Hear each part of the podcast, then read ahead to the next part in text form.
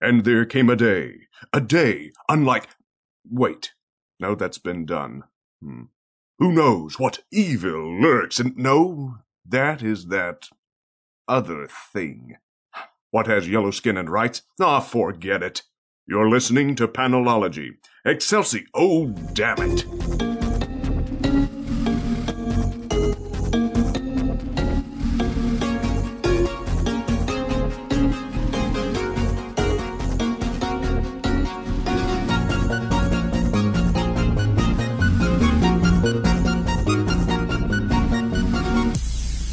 Welcome to episode 131 of Panelology. I am Alex. I'm Jenna.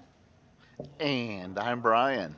Hey, the gang's all here. It happens like once a month. I'm so happy we're all doing this again. Yeah.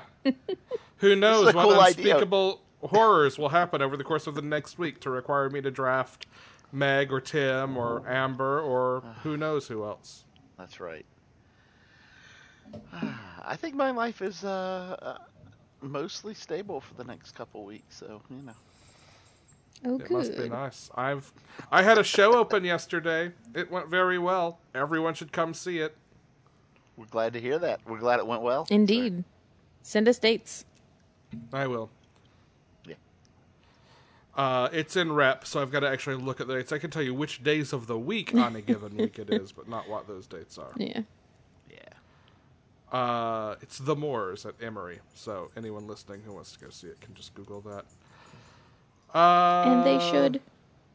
They should indeed. Yeah. How is you guys? How are you two? How is your week? You and make word like me today. Yeah, you two both had a little trouble talking this morning. Oh yeah, says Mr. Satiations or whatever. Yes. Did have a little trouble with that. So just me and Alex, it's fine. But now I have coffee. I have coffee. I just didn't have anything to put it in, so I've got a pot of espresso just sitting downstairs in an ice bath for no apparent reason. The apparent reason is so you can drink it later. That's well, yes, say, later, yes. But not right now. Aww. I know. Cue sad violin music here. Wah, wah, wah. That's sad trombone, but I know. But they both start with a letter. But I can't make a violin sound, so that's. Oh God! I mean, we've barely observed Cocktober at this point. I feel like at this point I might as well just go ahead and bully Brian. It is winding down. This is true. Yep. It never really wound up this year. No, it didn't. No, we never really got up for Cocktober, other than our horror special. Hooray! Yay! Yeah. We did get that out. Thank goodness. Okay, what do you say we talk about comics and quit stalling for the fact that we realize there's not a whole lot that we want to talk about this week? Not that we all read, at least. Right. So what did we all read, Alex? We all read some spider stuff. We starting read a lot with of spider stuff. Spider-Geddon numero dos. Yeah. Mm. So this, I mean, I don't know. We talked about it, I guess, when Zero came out, that if you read Spider-Verse, this really, really does feel like the sequel to it. Yeah. To the point where...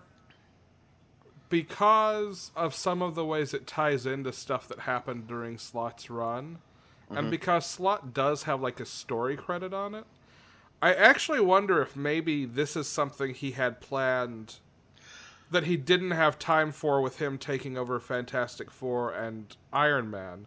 That's exactly. There's a I can't remember which book it is because I read like 5 of these this week. But in one of the back matters, it specifically talks about that. Oh, does it? Yes, yeah, that he had this idea for this, but exactly that, because he got pulled into his new runs. Yeah. Yes, it didn't fit in with the time frames of what they were trying to do, so now they're picking it up. Yeah, because there are, and this is by no means a criticism, it's just a different work style. Like, there are some writers who can churn out 6 books a month, and there are some writers who 2 is a heavy load for, and Dan Slott puts so much time into everything he does that... 2 is a heavy load for him. Yeah. So that makes complete sense to me. That being said, I can't say I'm upset because I really am enjoying this. Yeah, well, and Christos Gage was a frequent co-collaborator of Slott. So if there's anyone for him to, if there's anyone for whom it makes sense to take a plan and run with it, it's him. Yeah. Like, the two of them, I think, also worked on the story for the Spider-Man video game that just came out that I still have barely gotten to play. Oh, no, Alex. I haven't played any more of it since the last time we talked. Oh, no, soon, Alex. No, Alex. Soon you will have some time. Soon. Well, now that we're open, I don't have rehearsal every night. Right. For every three nights I have show stuff, I get 2 nights off, so... Awesome. I will be playing some Spider-Man. Excellent. Fuck yeah. But as far as Spider-Geddon, though, I really like it, and the first one, like I said, the first one was the same way, is the tie-ins that go with it are not really required reading for the story. They're not, but... You can read just the Spider-Geddon storybook and get the story. You are missing out on a nuance. Good bit of lots of nuance. And, yeah.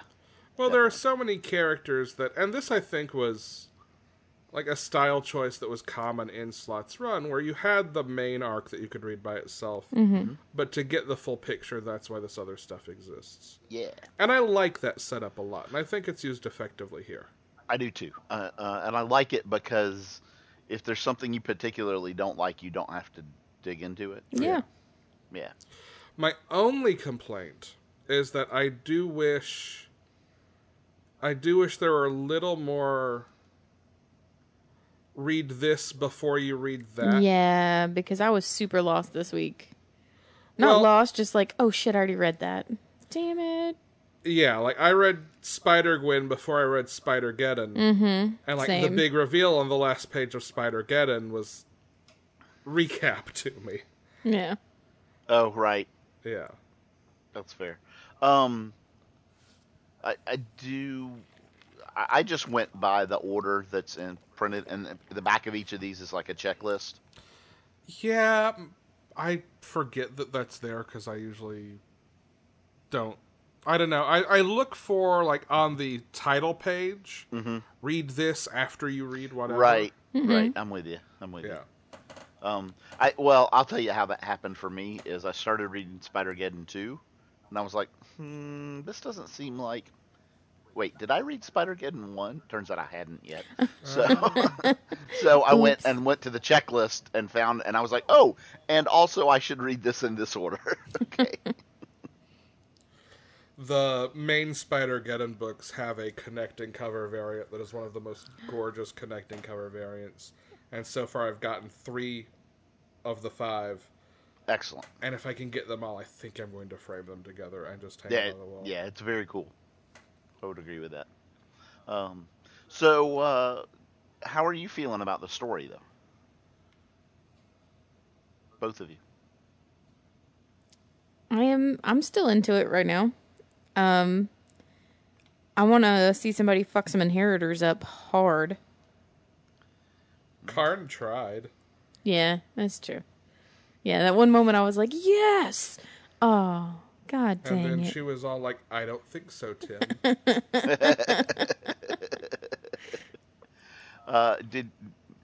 Did you have a little bit of feels moment there, Jen, and Spider-Girls, though? Yeah, I did. Oh, Spider-Girls, I think, is the best of all of it so far. I would agree. When May goes and introduces herself to him. Oh, yeah. Like, MJ's like, I'll be back in a minute. Yeah. Was her name May, too? Oh. Ouch. Yeah. Yeah. I want Annie May and May to be, like, best friends. Or, you know, sisters. It's fine. Yeah, right. Exactly. Yes. AU sisters. It's all good. And then, of course, I'm super excited to get back to, well, do we call her Ghost Spider now, I guess? I think she's Ghost Spider now, yeah. Yeah, but to Gwen Stacy, yeah. I still super hate that name. I want to love it. Ghost Spider? Yeah. I'm mixed on it. I'm okay. I think on the whole, I'm okay with it. I think it'll grow on me too. Yeah. Yeah. But I like I said, I'm happy to get back to her story because, where they left it with her going to prison and then getting out, like that felt unfinished. Mm-hmm. Yeah. So yeah. No, I like where they've picked up and how they're setting up. I guess we're talking about Ghost Spider now. Well, I'm talking about all three of them. Just yeah. Yeah. I like the way that like they've brought her back out and kind of everyone or a lot of people know who she is, and instead of just like everyone hating her, like there are some people who are like, yeah, no, you're cool, it's all good, and still some people who, you know, Spider-Woman's a menace. Mm-hmm. Yes. You mean there's people that feel different ways about an issue? Hey, how about yeah, that? But I feel like the first run, like everyone kind of hated her, and right. Now it's a little more mellow and a little more. It's okay for her to kind of move around in the world now, which I appreciate. Yeah. Well, we knew that a little bit because you know the people were buying her merch. Yeah. And I really like the scene in the diner with Harry. Like, I like that they're not going, oh, Harry's going evil now. Right. Yeah. Yeah. You know the other character that I'm just loving in this? Spider-Ham. Okay, I always love Spider-Ham, but no. Superior Octospider. Oh, we're back to Spider-Geddon now. Like I said, I'm just talking about all three of these. I'm not distinguishing, really. Like, I'm not cutting them up when I talk about them. Okay. So.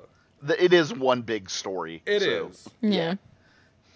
Yeah. It's just going to be hell to do show notes later, but that's fine. You're welcome, Sid. That's fine. It's just going to get a Spider-Geddon tag. Sorry, folks. But no, Superior Spider-Man is very good. Oh. Yes.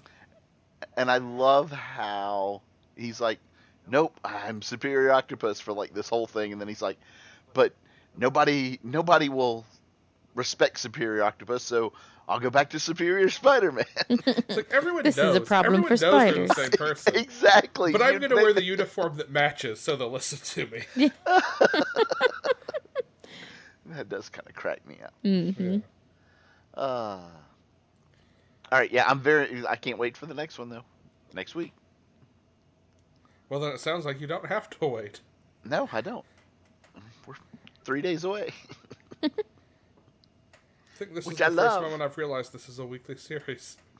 I am unstuck from time right now. Don't mind Alex. Me. Wait, are you a speedster? I guess the derp forces are running joke and mine's at York, not Panelology, but we'll go with yes. The dork force? Derp. Oh, yeah. Derp force. Okay. The derp force. Although, honestly, we could have the dork force. Yeah. I guess if I wanted to read from the book, I could read from the derp hold. Oh, let's move along, yeah. Sir. All right, Moon Knight, number 200.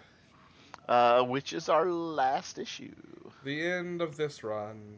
Yeah. So this last specific arc, I was... lukewarm about it. Didn't hate it, but it was just. But this run as a whole, which is kind of what I wanted to talk about, is I think fantastic. Yeah.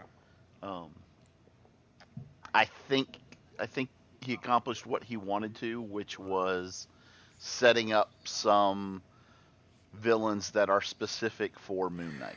Yeah, and yeah.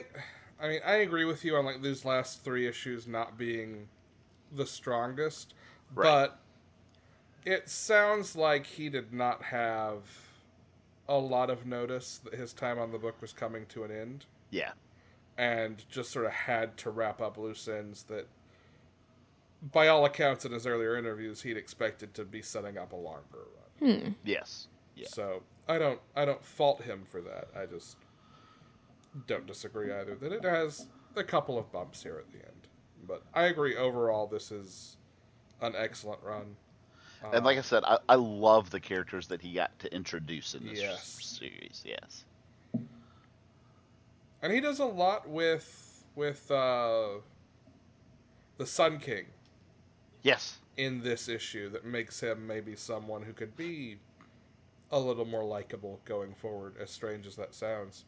Well, I love the attitude that he brought that character to, like his viewpoint of the world and what's going on with them, and I thought that was pretty cool.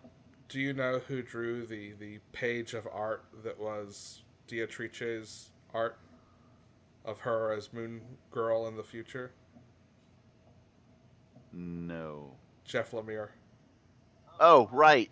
I did. You know what I did? So I remember seeing he was a guest artist on this book, and it didn't hit me that I'd forgotten about that. Yeah, Jeff Lemire drew that page. That's very cool. Yeah. That's the one thing that I feel like maybe got lost the most in this coming to an end was. I really had the sense that there were bigger plans for her in particular. I think you're right. I think there definitely were. And I think maybe that was an allusion to it was that picture. Yeah. That's actually what I was going to say is I think probably that was teasing things that were to come. Maybe they'll do an Old Man Moon Knight sometime. Or just... I still want my like 15 years in the future Pei and Danny Jones book. We can have Beatrice as Moon Girl in that too. You could have Gabby. You could have lots of folks. Yeah. Yes. Okay, but they're all like younger toddlerish age. Gabby's I get that. Now, my point is Gabby would then be the experience. The mentor. Yes, exactly. Okay, fair. I'll allow it. That's good. Yeah, like she's the one they're looking up to. Oh my god. They're all doomed. See what I mean? Doomed.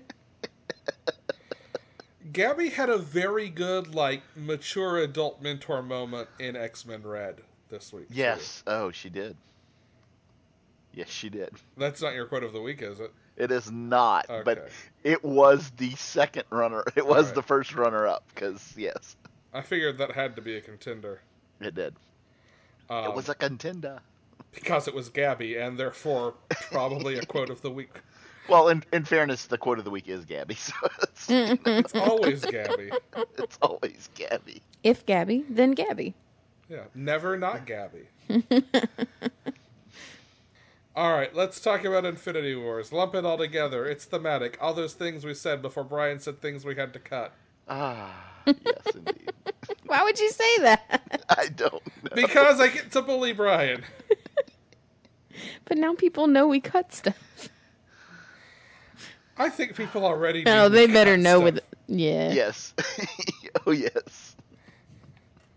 I'm sorry, if you listen to any of us, you think everything we say. Now, in all fairness. Well, when you put it that way, having listened to us, I could believe that we don't cut anything. Oh. Hey now. No, believe it or not, it's actually worse sometimes. Oh, woof. Believe it or not, I'm walking on air. Never thought I could feel so free. Infinity Wars. Arachnite. This was so good. This is my favorite of the Infinity Warps so far. Mm-hmm. This is like I don't even know. It had Batman elements in it. It was good book. So is it Peter or is it Mark? It's Peter. It's Peter. Okay. And does he have a split personality? Huh?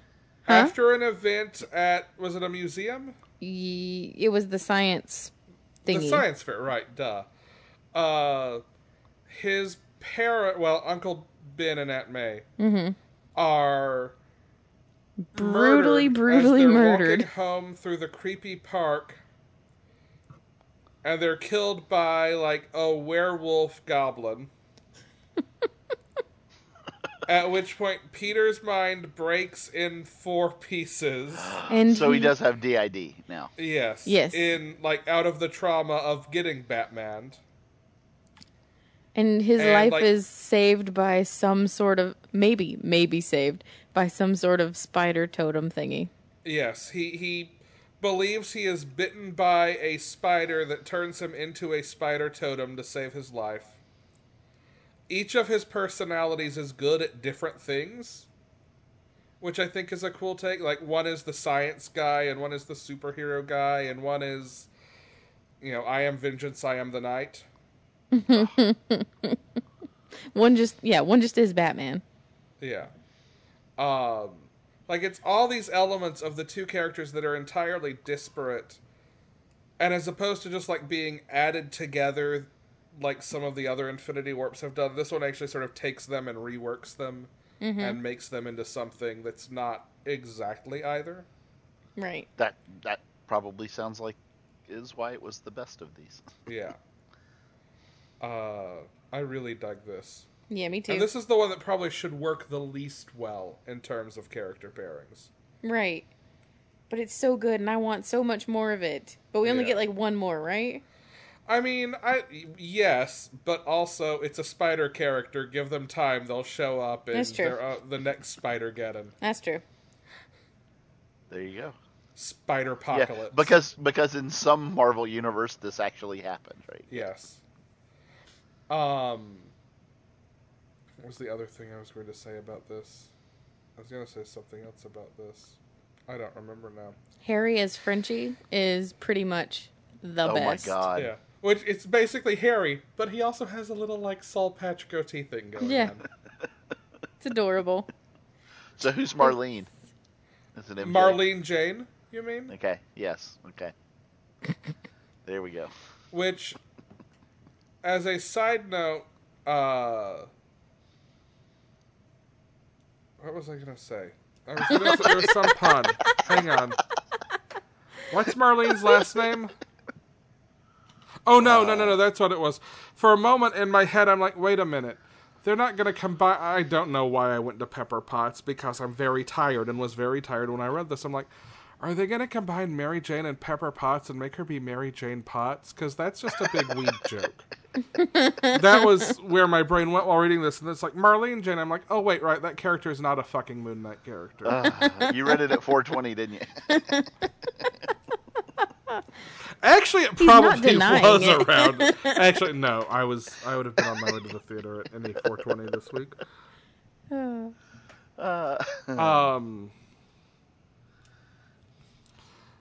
But you liked this, huh? I did like this. Like, this is...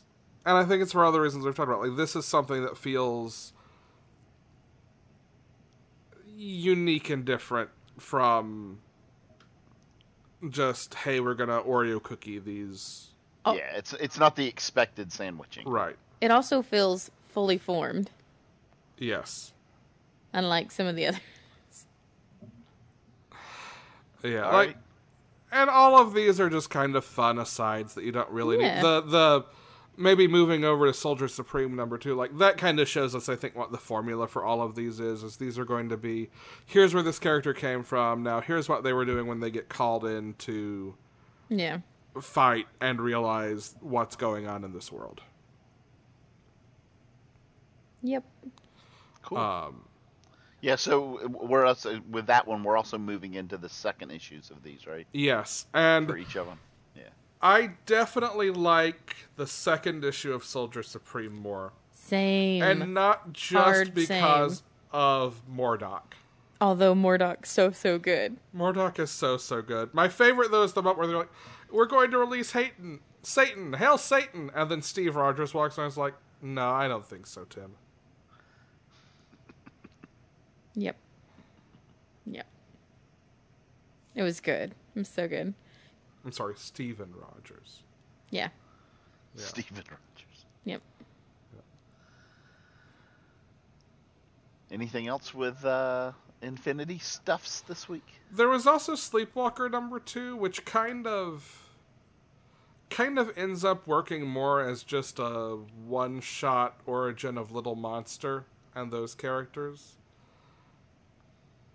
And is not necessarily, I think, as strong as the first issue, like, the first issue focuses on Sleepwalker and his mission and what's going on here. it's still fine. The next issue, I think, is going to bring him back around to where he showed up at the end of Nighthawk. I always get his name right. Darkhawk. At the end of the last Darkhawk series. Like, these kind of line up at the end of this issue. So I'm excited for that one, because it's the team that did Darkhawk, and I've really liked their Darkhawk stuff.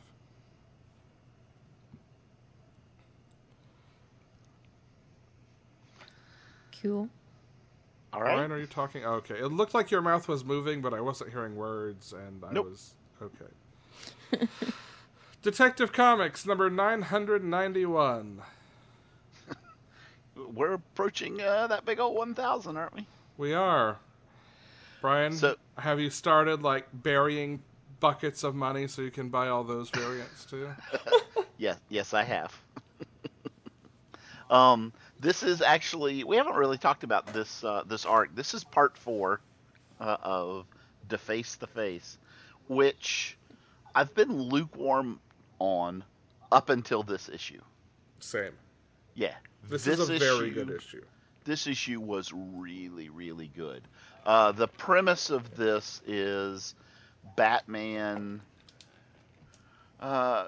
basically, kind of old school, trying to solve a mystery of a crime that happened, and he runs into, like, he finds these plans, but then the Fireflies show up and burn the building down. So he's got to track down this. So it's like one of the old Batman detective kind of arcs. Yeah. And eventually it leads him to Two-Face, and. Because there were 2 guns and 2 Fireflies and... Right. And, like, the apartment building was 2... Yeah, whatever. And so you expected... Okay, so it led him to Two-Face, and now, he's tracking down. Now he's going to fight Two-Face. That's not what happens. I guess we can call minor spoilers here. Yeah, let's call spoilers. Okay, because... Turns out... When they start talking to and it's Batman and Commissioner Gordon talking to him. When they talk to Two-Face, Two-Face is like, "No, I didn't do this. I didn't kill him. Harvey Dent did." But it was the last case Harvey was trying before the accident. Yeah, the guy got released on a technicality or whatever, and Harvey did it. So Two-Face was covering it up and made it look like he did it. Because if Harvey's not the good one, what is Two-Face's point? Right. Yeah. So, Two-Face agrees to... Because all of this, like, he doesn't want this to escalate because there's just another group involved.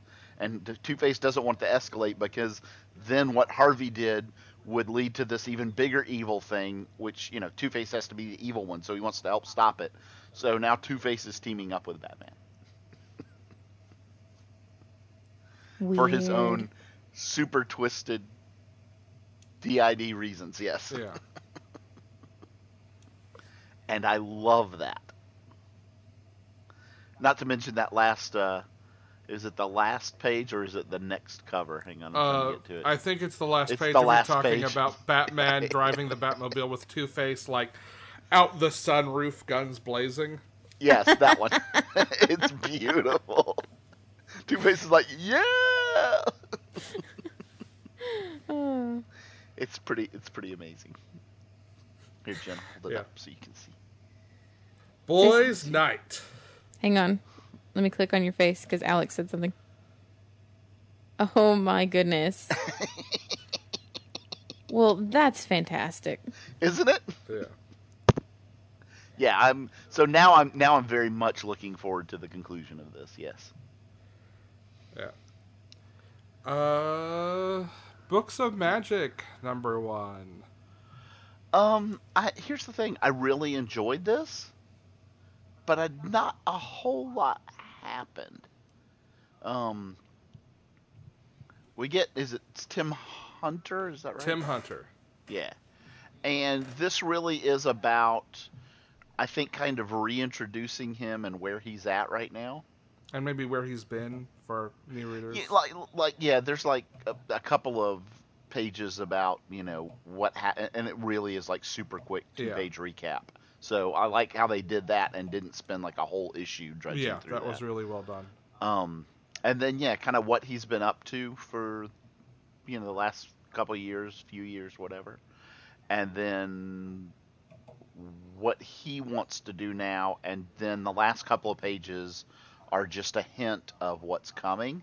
He wants to read from the book, and there's a group that wants to stop him from reading from any book. Correct. Correct. Some books should not be read from, they say. And I say, these are clearly the bad guys. I did tell Jen last night that I do want to get a shirt made for Alex that says, I would read from the book. I would. I know you would. Alex, master of chaos. I think I'm going to enjoy this, but I don't know that there's enough here to let me know that yet. Yeah. That being said, I like those last couple of pages where they set up this, you know, kind of the hints of what's coming next. I did like where that was headed. Yeah. I'll say. Yeah. Batman Beyond number 25 pays off something that happened in the first arc of this run, and brings the Joker back. And maybe borrows a note from was it Batman Begins? Was that what that movie was called? The first Christian Bale Batman? Yes. Yes. Bruce has built this huge, like, high-tech building that he is deeding over to the city to celebrate his father's 100th birthday. And the Joker hijacks a train and plows it into it. And Dick and his daughter are in town. Terry and Matt, who is now Robin, are there for the ceremony. Barbara's, like, working a case that is all these Jokers with a Z turning up dead. Oh, the gang members? Yeah, the gang members. And when she gets back into her office, who's there waiting for her but the Joker, who has orchestrated this whole thing. I think this might be building up to the series end. I mean, the arc is called The Final Joke. The five what? I'm sorry. The arc is called The Final Joke. The Final Joke, okay. Yeah.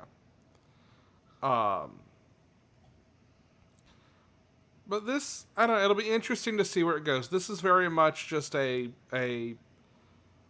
letting the characters in on what we as the readers already know kind of issue. Mm-hmm. And sort of setting up this big set piece moment. It's fun, but it doesn't really give much indication of what's coming next.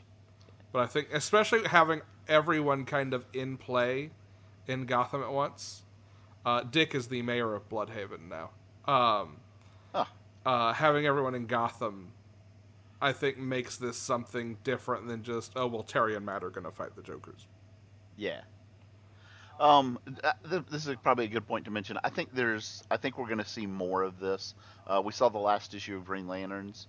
I think you're right. I think this is building towards a kind of a shutting down of this series. Yeah.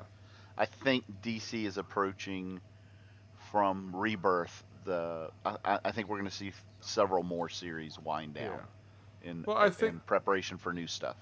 A lot of the books that were launched at Rebirth were launched with 2-year runs in mind. Yep. And I think probably, you know, those plans just shift over time. We didn't need an extra issue here or there or whatever. This is issue 25. And there were a few issues with the same team prior to Rebirth happening. There at the end of kind of the New 52 era. Mm-hmm. So overall, this is probably like issue, I don't know, 35 maybe on this run. It's a lengthy run nowadays. Right. And this, maybe I'm wrong. Maybe there are more plans past this, but this would be like a solid end to the series for now, at least. If they are getting ready to, like, retool and tweak some things and move some stuff around. And I've got to think that's coming. Yes, I agree. And we've already seen some teams, some books, like, shift and just bring in new teams. Yeah. We've got... like Titans and Teen Titans and those. I think the next issue of Wonder Woman is the first G. Willow Wilson issue. Yep. We've got the first Kelly Sue DeConnick Aquaman starting after Drowned Earth, I think in December. Yeah. We've got the Grant Morrison Green Lantern coming up. So yeah, I think there's a lot of this that's happening around now, and I think we'll probably keep seeing it happen through. My guess is probably like next summer. That's probably about right, and then we'll see another 1.5 to 2 year cycle probably. And I would not be surprised if sometime around next summer is our first big, like, actual, legit line-wide crossover event style thing. Yep, I would agree with that. I think at that point it will be 3 years since Rebirth, and I think that's probably a good mark, you know, to do something. I think we said probably we figured about 2 to 2.5 years when Rebirth came out. And that was our guess, right?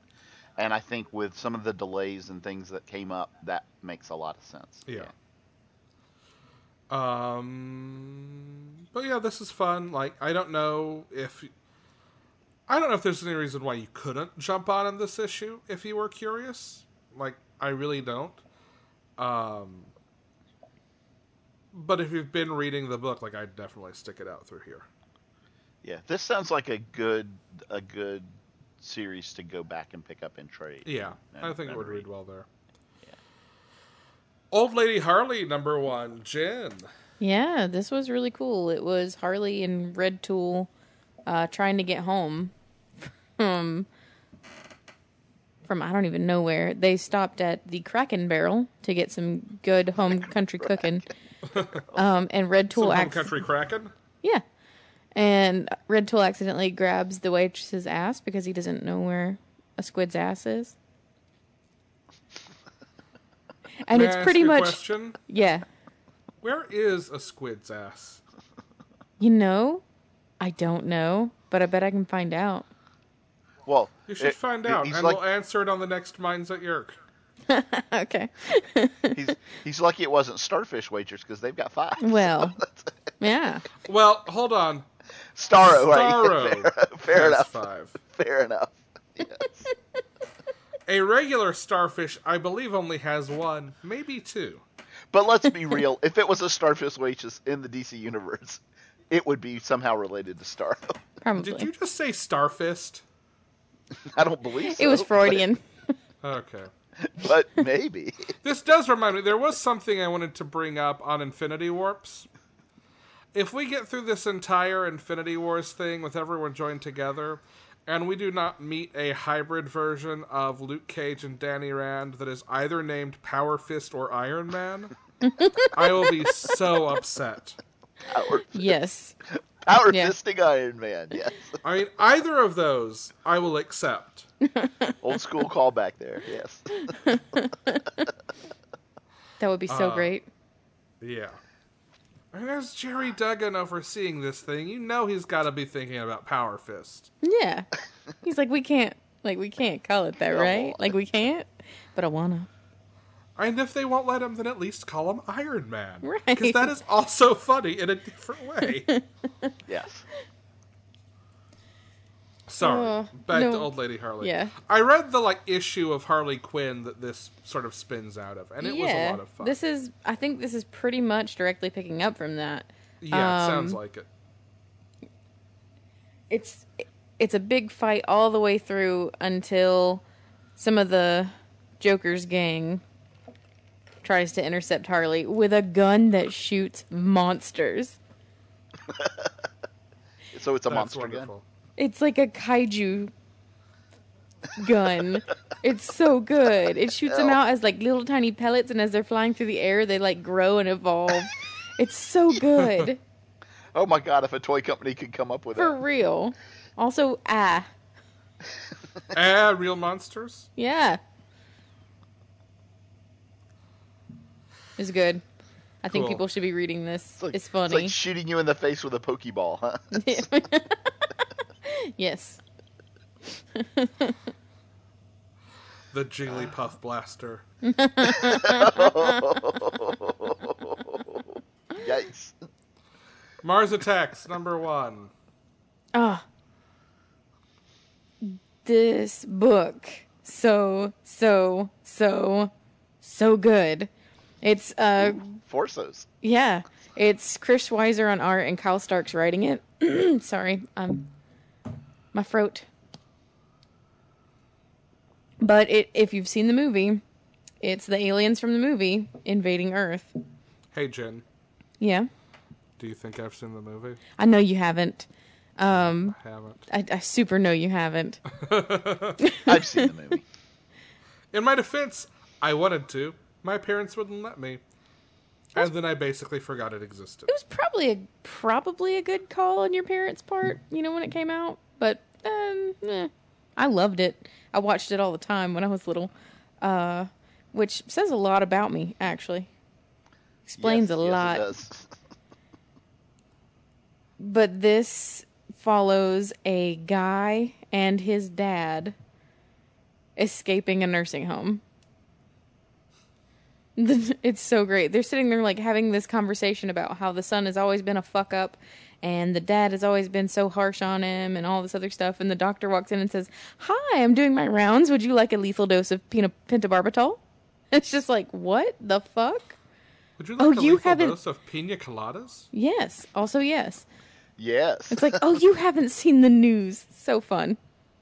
The world is ending. Yeah, it's super good. It's super funny. Awesome. And it's parody.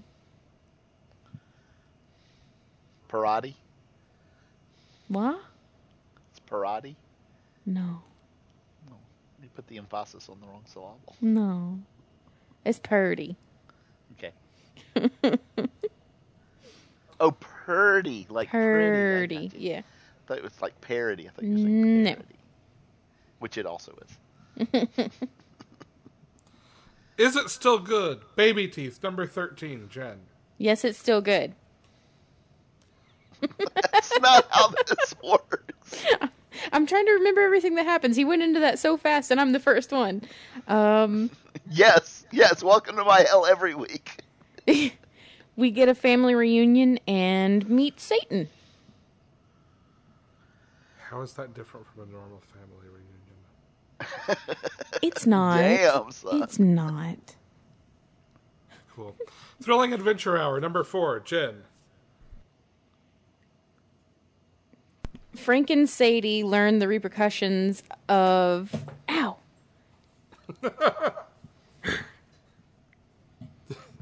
Hang on. Dog ripped out my headphone cord. Thank you.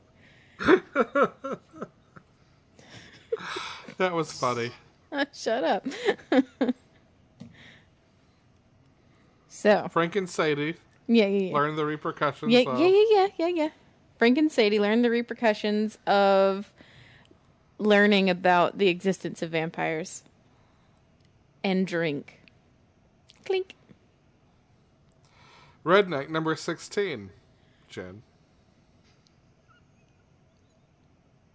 You boys better get ready for a wedding. Oh, and super wedding? Awesome. No, super awesome. There's a super awesome moment where one of the boys comes out to his father. It's great. That's fantastic. And also, let the record reflect that Jen has materialized bacon. Do you remember when I said, I wonder if I can get Mike to bring me bacon? And then you texted him and he made and brought you bacon. No, I didn't text him. No. Go Bacon Powers. Go Bacon Powers. That is the secret in action. What's next? Dream Daddy, number 3. God dang it, it's all me. That's what happens when you are the only one who reads books by publishers whose names are early in the alphabet. It's true. All our daddies come together. No, never mind. Wait a minute. You know what? I'm still starting my sentence like that. All our daddies come together to help Matt create the best commercial possible. Action Comics 1004, Brian. Clark and Lois redefine their relationship as the story breaks that Lois has been seeing Lex. I heard that as Clark and Lois for a moment. Clark. Clark. Lois has a bugbear fetish. It's fine. Hey, you know, to each their own. I was in rehearsal the other day, and they were talking about haunted tea, the actors were. And I made a joke about Boo-long, and they all told me to leave. Yes, rightfully so. Anytime I make a pun, the response is a unanimous, get out now. Hold on, they were talking about haunted tea and they didn't expect you to say Boo-long? I know, right? I mean, I think they did expect it. Okay. That was just the problem. But I thought Boo-long was very good. I did do the same thing to my daughter when we went out for Mexican, and I asked if she wanted a burrito. Burrito. Adorbs. Flash number 57. The Flash and Iris take a road trip. Justice League Odyssey number 2. Oh, hey, we were going to actually talk about this one, and it didn't mark it. Too late. Brian, is it still good? It is still good. Darkseid begins to convince our three new gods that maybe he's not deceiving them. The Terrifics, number 9, number 9, number 9, number 9. The team reunites to take on Doc Dredd, and we learn who's really behind the mask. All right. Wonder Woman, number 57, Brian. Ooh, this is Witching Hour Part 4. We get an explanation of what happens when Hecate is taking over someone, and John and Zatanna show us why sometimes simple is better. Hecate's got a real Ralph Cranston thing going on, huh? Yes, yes, he does. Amazing Spider-Man, number 8, Brian. Let's see. Someone is stealing all of the Marvel superheroes' accoutrements and costumes, and we get a recap of Mary Jane's careers.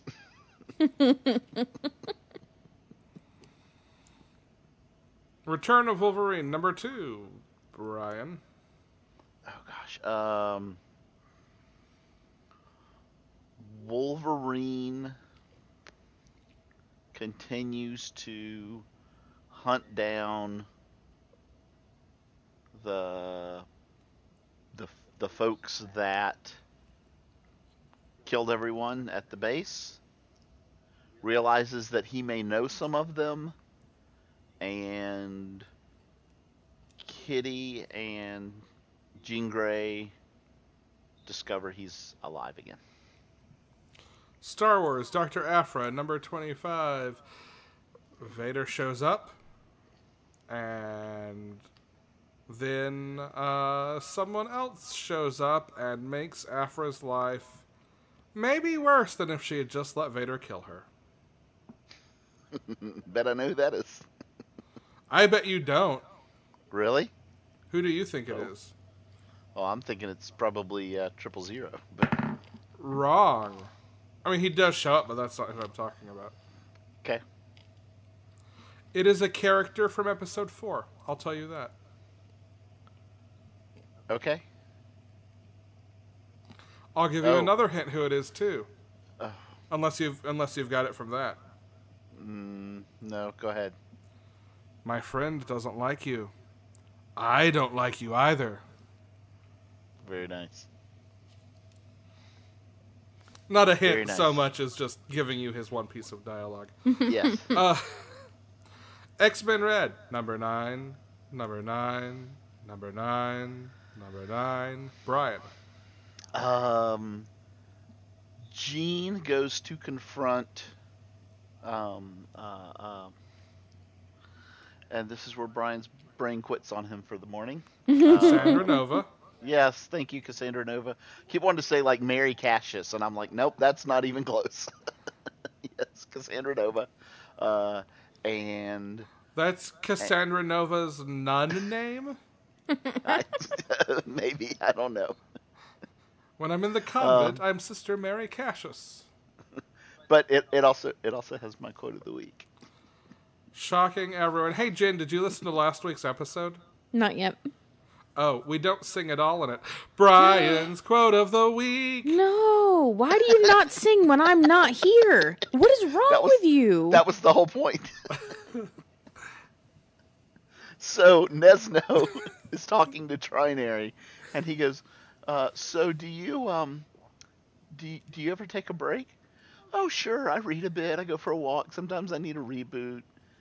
Of course, but do you, and Gabby goes, oh, God, nothing is supposed to be able to hurt me, but this is so painful. Laura, help them, please. Use your snake powers to slice through the awkward.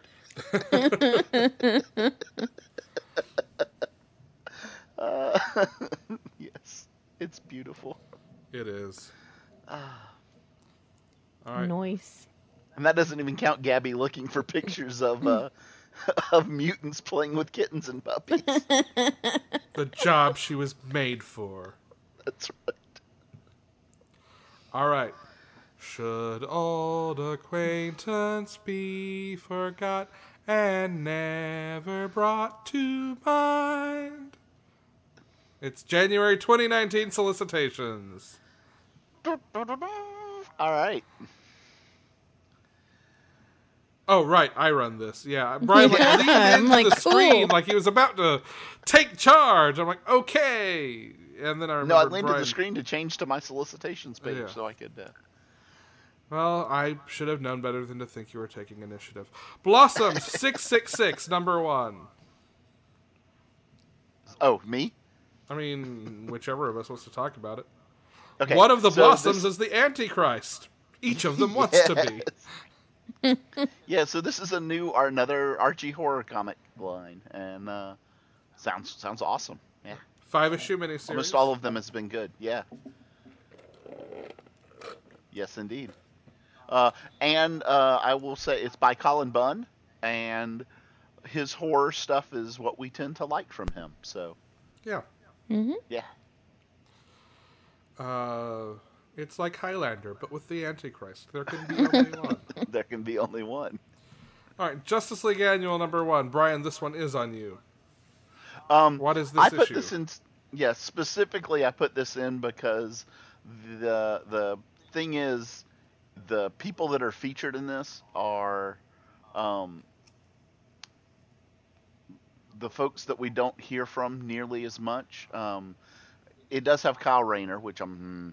But it also has Miss Martian and Steel, and they have to come up with like some way to recreate the Entropy Titan. And apparently their plan is a little off the wall. So cool. It sounds like a fun one shot. It does. And that's why I put it in. Yeah. Mysteries of Lerv in space. Lerv in space. I got Brian to do it for once. Yes, indeed. This is their DC's one shot for in preparation for Valentine's Day. Clearly. That well-known January holiday, Valentine's Day. Yeah, I don't. I'm guessing they're just putting it out a month early, but yeah, it's January 30th is the sale date on it. So. So it is, right like 2 weeks before, basically. Yeah. But they've been doing a this is their anthology. Yeah, this is their anthology, and it's got, lots of folks. It's got some good folk. It's got James Tynion and Saladina Meds doing a story, apparently. Yeah. Which, all sounds good. We got some New Gods. We got some Starro. Hey, and we got apparently Hot Girl. So hey. Oh no. Who knows what's gonna happen? Starro better guard his assholes. That's right. Yeah, Starro and Hot Girl. Who knows? I guess for that, she would probably need a flail with multiple heads. Could be. There's also apparently one of the stories is Crush, which I'm super excited about. From Teen Titans. Yeah. The Other History of the DC Universe, #1. Talking about a very different book, this is going to be a five-issue story. And it's written, I will say this up front, it's written in prose with illustrations. So it is not your traditional comic style book. But it is a telling of DC's history, but it's not, first of all, it's kind of the current history because, you know, a lot has changed kind of recently. In addition to that, it's told very differently. It's told from the point of view of some of the lesser known characters, and I don't want to say lesser known, but less utilized characters maybe is a better way to say it. Yeah. Like one of these is Franklin Pierce, right, who becomes Black Lightning. Apparently some of the others that are going to be part of this are like Mal and Karen Duncan, which are, you know, original Teen Titans folks. Mm-hmm. Renee Montoya is one of them. So, like I said, it sounds like a very different kind of history of DC, and that sounded kind of intriguing to me. Cool. Yeah. We have the debut of Bendis' Wonder Comics line in January, starting with Young Justice #1 and Naomi #1.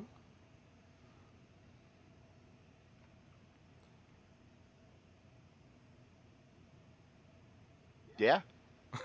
I mean, I'll talk about Young Justice because I had that on my list. But, it's Supergirl, Wonder Girl, Superboy, I'm sorry, Superboy, Supergirl, Superboy, Wonder Girl, Impulse, and Amethyst. And apparently people are in, there's an invasion from Gym World into Metropolis, which is... sounds just zany enough for me to like. And I've always, like, I remember, I read Amethyst when it came out way long ago. And I don't know why, but for some reason it always appealed to me. I think the structure of Gym World and the 12 gyms and the whole thing. But, yeah, I don't know. So and I'm excited. Naomi is Bendis with David Walker, who was the writer on Power Man and Iron Fist. And it is about a new character who is a girl in, like, a small town that gets crashed into by Superman and Mongol while they're fighting. And, you know, the kind of destruction that happens when that happens to the town. That was a sentence that I made with my mouth hole. And it, like, sets her off on the what is, you know, just kind of intentionally vaguely being described as a quest or a journey into the DC universe. And I don't know, there's not a whole lot of information about necessarily what this is and who this character is. There's, like, they're being really kind of heavy-handed with, oh no, this is a mystery and we aren't saying her last name and all of that, but, like, I don't know, it's a couple of creators I like and it sounds cool and it's something different. Yeah. So, and you almost invariably get the impression that she's going to turn out to be a character, though. Yeah. You know, like a super character. Yeah. From Dynamite. Oh, wait, that's the different list. But we'll go ahead and do that one. From Dynamite, Peter Cannon, Thunderbolt #1. Why is this one on the list, Jen? Because you thought I would like it. Yes, and why did I think that?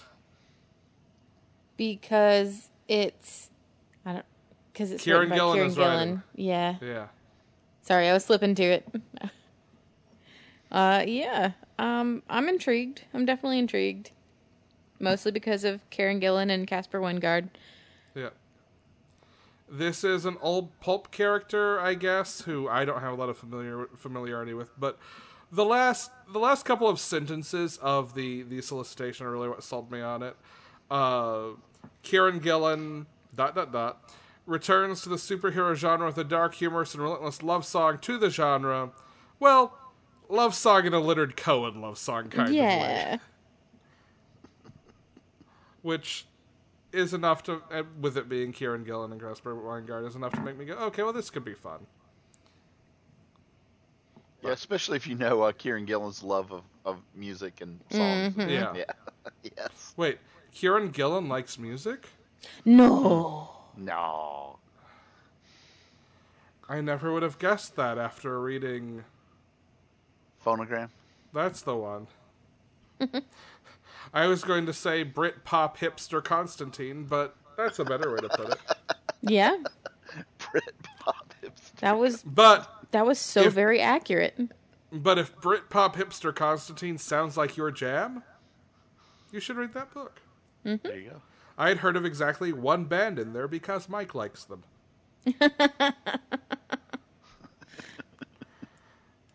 That's the only reason I knew they weren't all made-up band names. I love it. Black Widow, #1. Natasha's back. She emerges victorious like Chilean miners.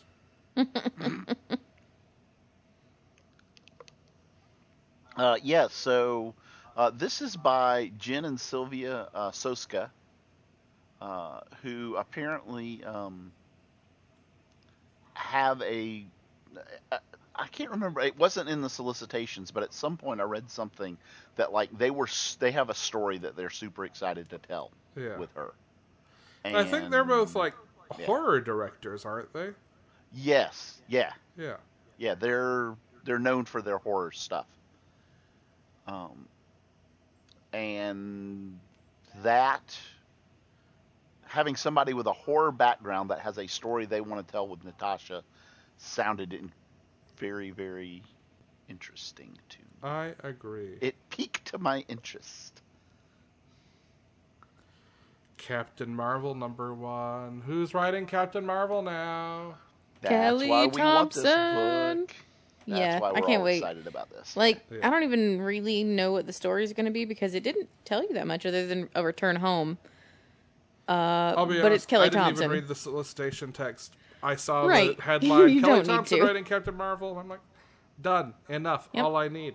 Take my money, now. Yep, samesies. Speaking of things Kelly Thompson writes and taking everyone's money, guess what's out in trade this week? What? Coming out this Wednesday. Her Jessica Jones. Oh. Oh, yeah. So, Brian, your excuse for not having read it is going away. Yep, it will be. It'll be gone. Now he'll have to find a new excuse. Yeah. Yeah, I know. Champions #1. So this is interesting. This is still Jim Zub writing. So I'm guessing Marvel wants to reboot this to a #1 because I think the organization of how the team is arranged is changing. And so they kind of wanted a break. They talk about how the champions are going global, and I was very unclear if the current members are still members or if, the membership now is just, in general, a bunch of kind of ever-changing roster of young heroes around the world. Yeah, it sounds like it's got maybe, a Justice League Unlimited vibe. Yeah.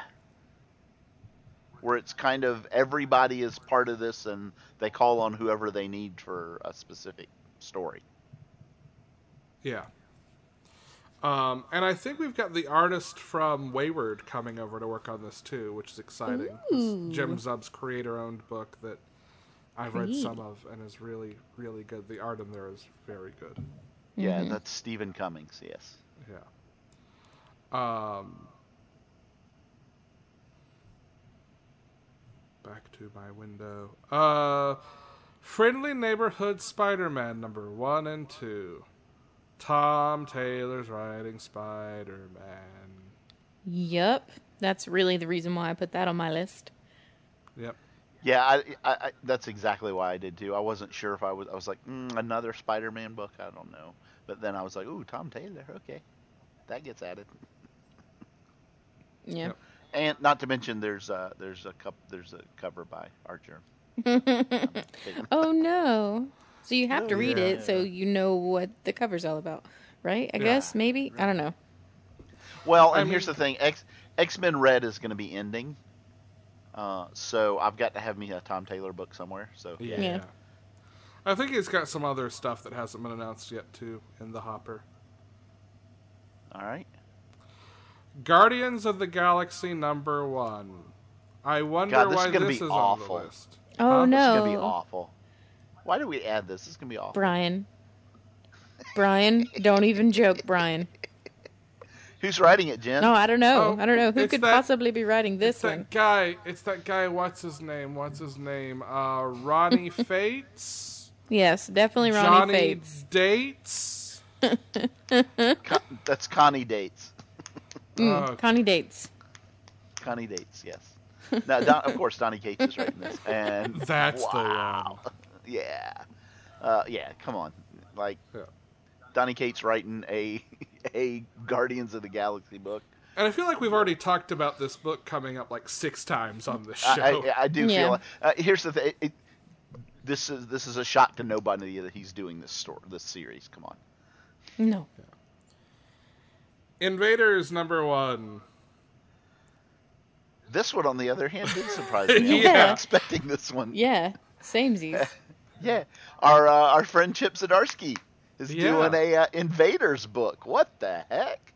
Like, I remember I didn't collect and read them all, but I have several old of the original Invaders series. And if you don't know, the Invaders were the super team that was established in World War II. And it was Captain and Bucky and Namor and, at that time, the original Human Torch, which was the android. But now it is... I'm guessing Human Torch now is going to be Johnny Storm. I don't know. The android Human Torch is alive and around. Is he? Okay. Yeah. But they specifically say Winter Soldier and not Bucky in this. So, I can't wait to see what he does with this, because first of all, just Chip Zdarsky writing anything with Namor in it. Oh my God. Yes. Exactly. Yeah. I don't know if that thought occurred to you yet, Jen. Oh, it did. I wonder if he's gonna give an writers giving art notes. Whatever. But I wonder if he's going to give an art note and be like, no, make his package more pronounced. Can you add, lightning bolts on either side of it to really set it off? No, I don't. I need lightning from the nipples, okay? That's what I need. Just like an Imperious Rex tattoo across his hips. Jesus. Oh my God. Namor, if you were designed by the Suicide Squad Joker designer. Oh my God. It's like, how do we make Namor more douchey? I got it. Quick, what's his name who plays the Joker doing right now? Jared Leto. Oh, yep, there you go. Win. I mean, not the word I would choose. I can't wait for this book, though. I can't wait to see what he does with this. Yeah.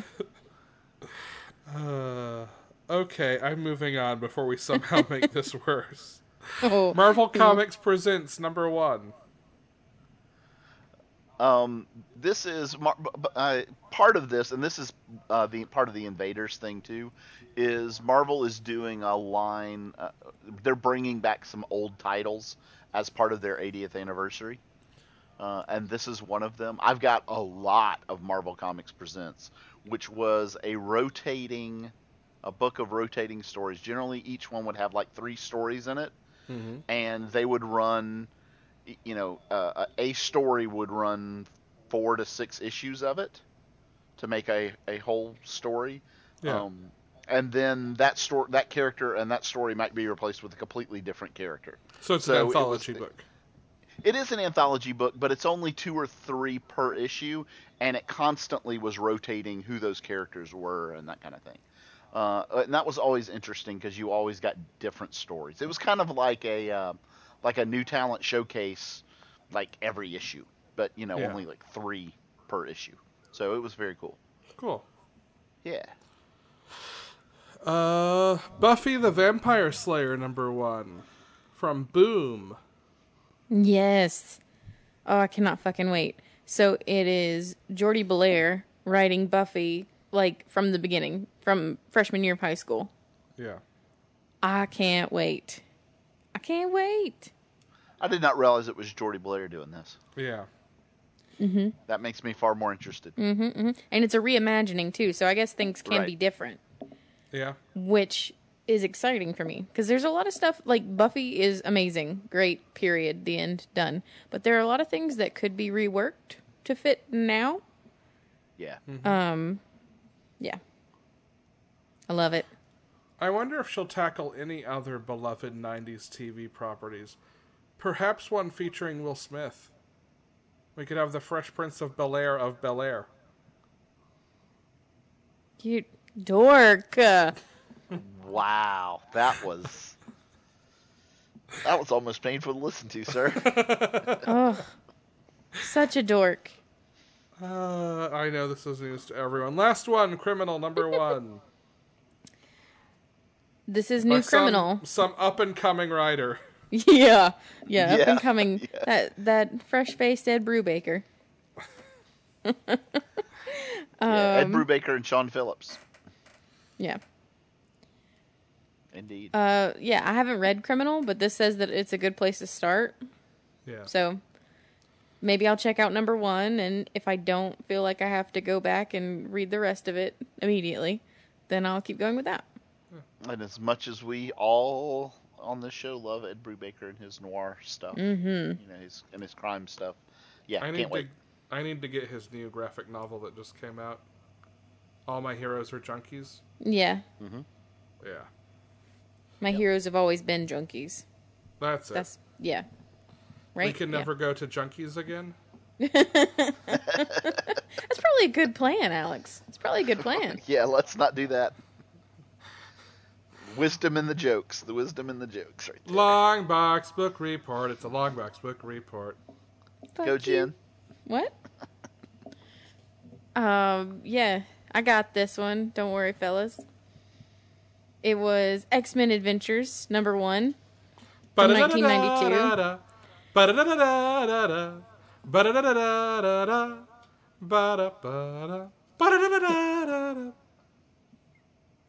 Yes.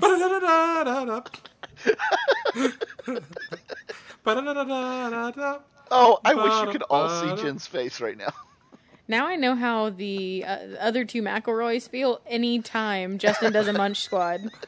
Yeah.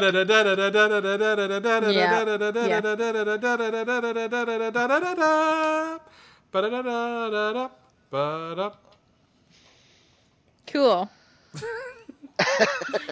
It was actually very fitting because it is the adaptation of the TV show. So, and it's been good, like, job. 60 episodes since we've sung that theme song, so it was due. It has been a while, and it did not devolve into something else. And I'm very proud of you for that. I did not careless whisper it, and that took a great deal of self-restraint. I bet it did, and concentration, because I just do it naturally now. I do too. No. I can't not do it now.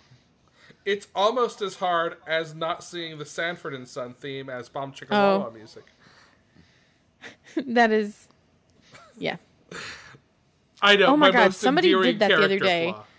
Somebody else did that the other day.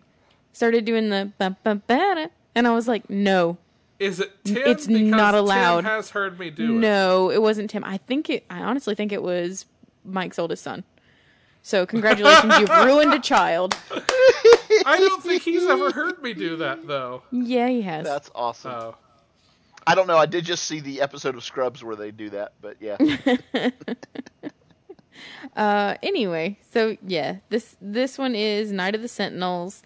Jubilee's parents are going to turn her in for being a mutant, and she runs away to the mall, and the X-Men find her at the mall. Yeah. Well, yeah. Let's go to the mall. We won't. In the 90s, that's where you ran away to, is the mall, right? Yeah. Okay. So, the X-Men and a Sentinel find her at the mall. All that jazz happens. There's a big fight where Jubilee throws some stairs into the Sentinel's face. Oh, there was a part that Alex would really like. I'm trying to find it. Oh, yeah.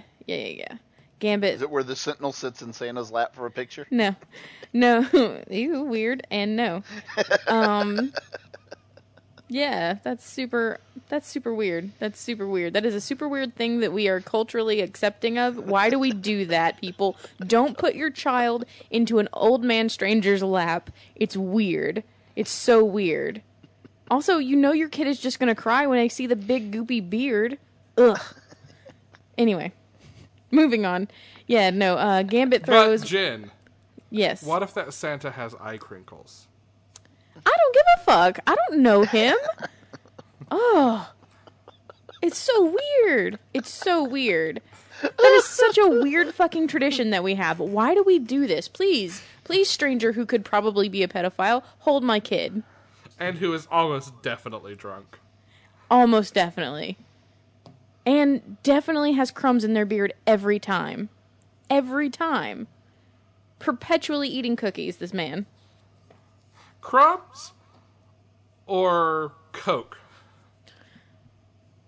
I'm going to go with crumbs since it was chunks, but okay. You know, chunks of Coke in there. I feel like you got traumatized as a child. I did not enjoy sitting on Santa's lap as a child. It was very, very uncomfortable for me. Also, I don't like touching people, and my mom would make me go take the pictures. It was very upsetting. There you go. Don't do it, people.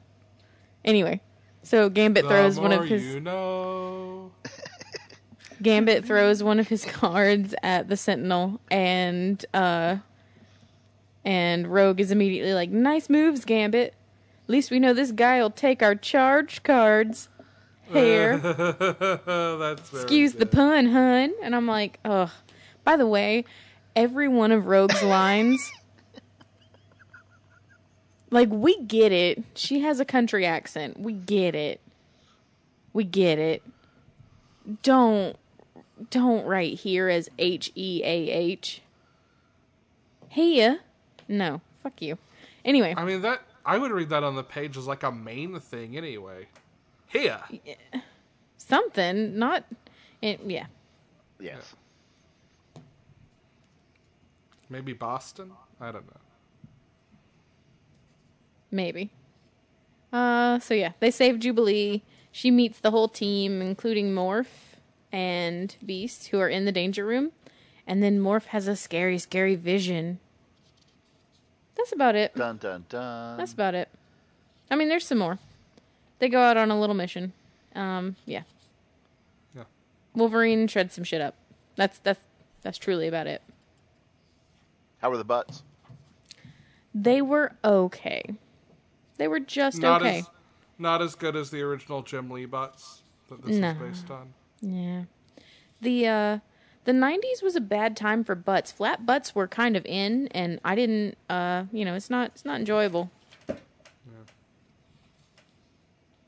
I can grab some of the Jim Lee run off the shelf for comparison's sake if you need. I'm okay right now. Okay. All right, so that's it for this week, huh? Brian gets to do the next long box. Yeah. How are we now defining long box? I think we need a roll for this. Brian gets to do the next long box. Alex rolled in his head, and it came up Brian. I did. Here, I'll re-roll. Brian gets to do the next long box. I will do the next long box. Okay. Yes. I'm accepting of this.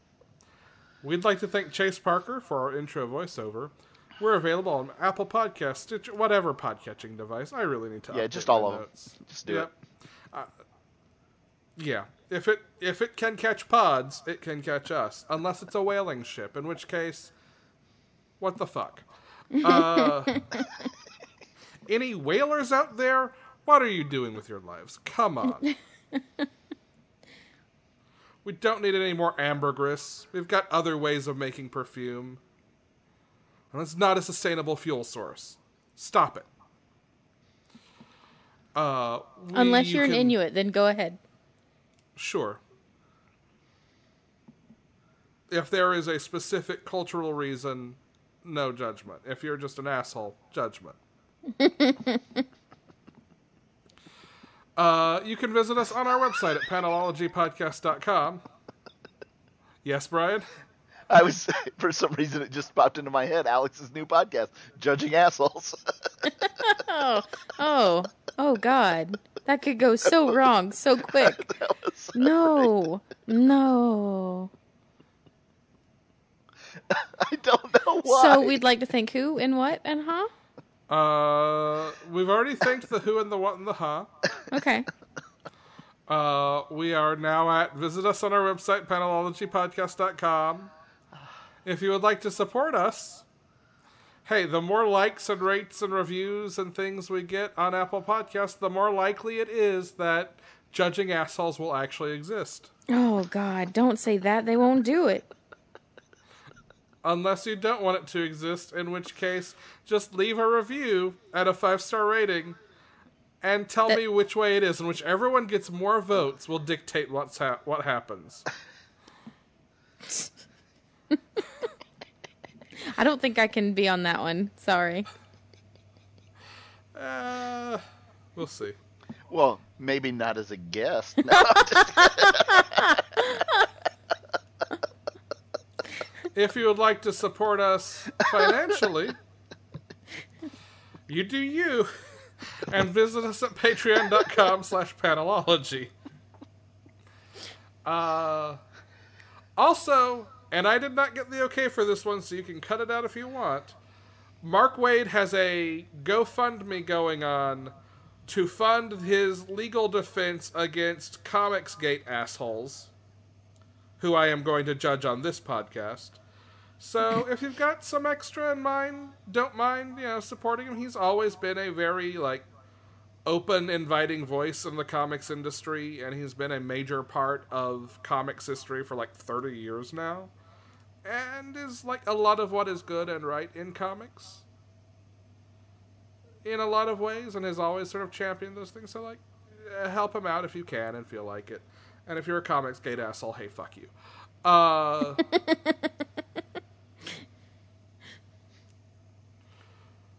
If you want more of Jen and me, mine's at Yerk, along with Meg and Tim.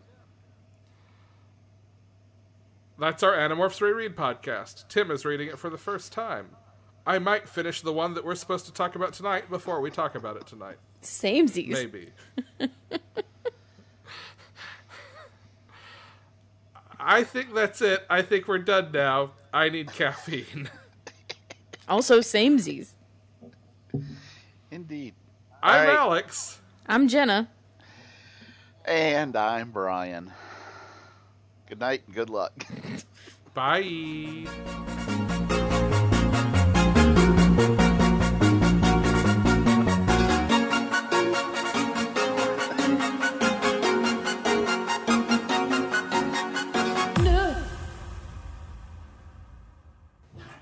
Oh, Jesus. Come on.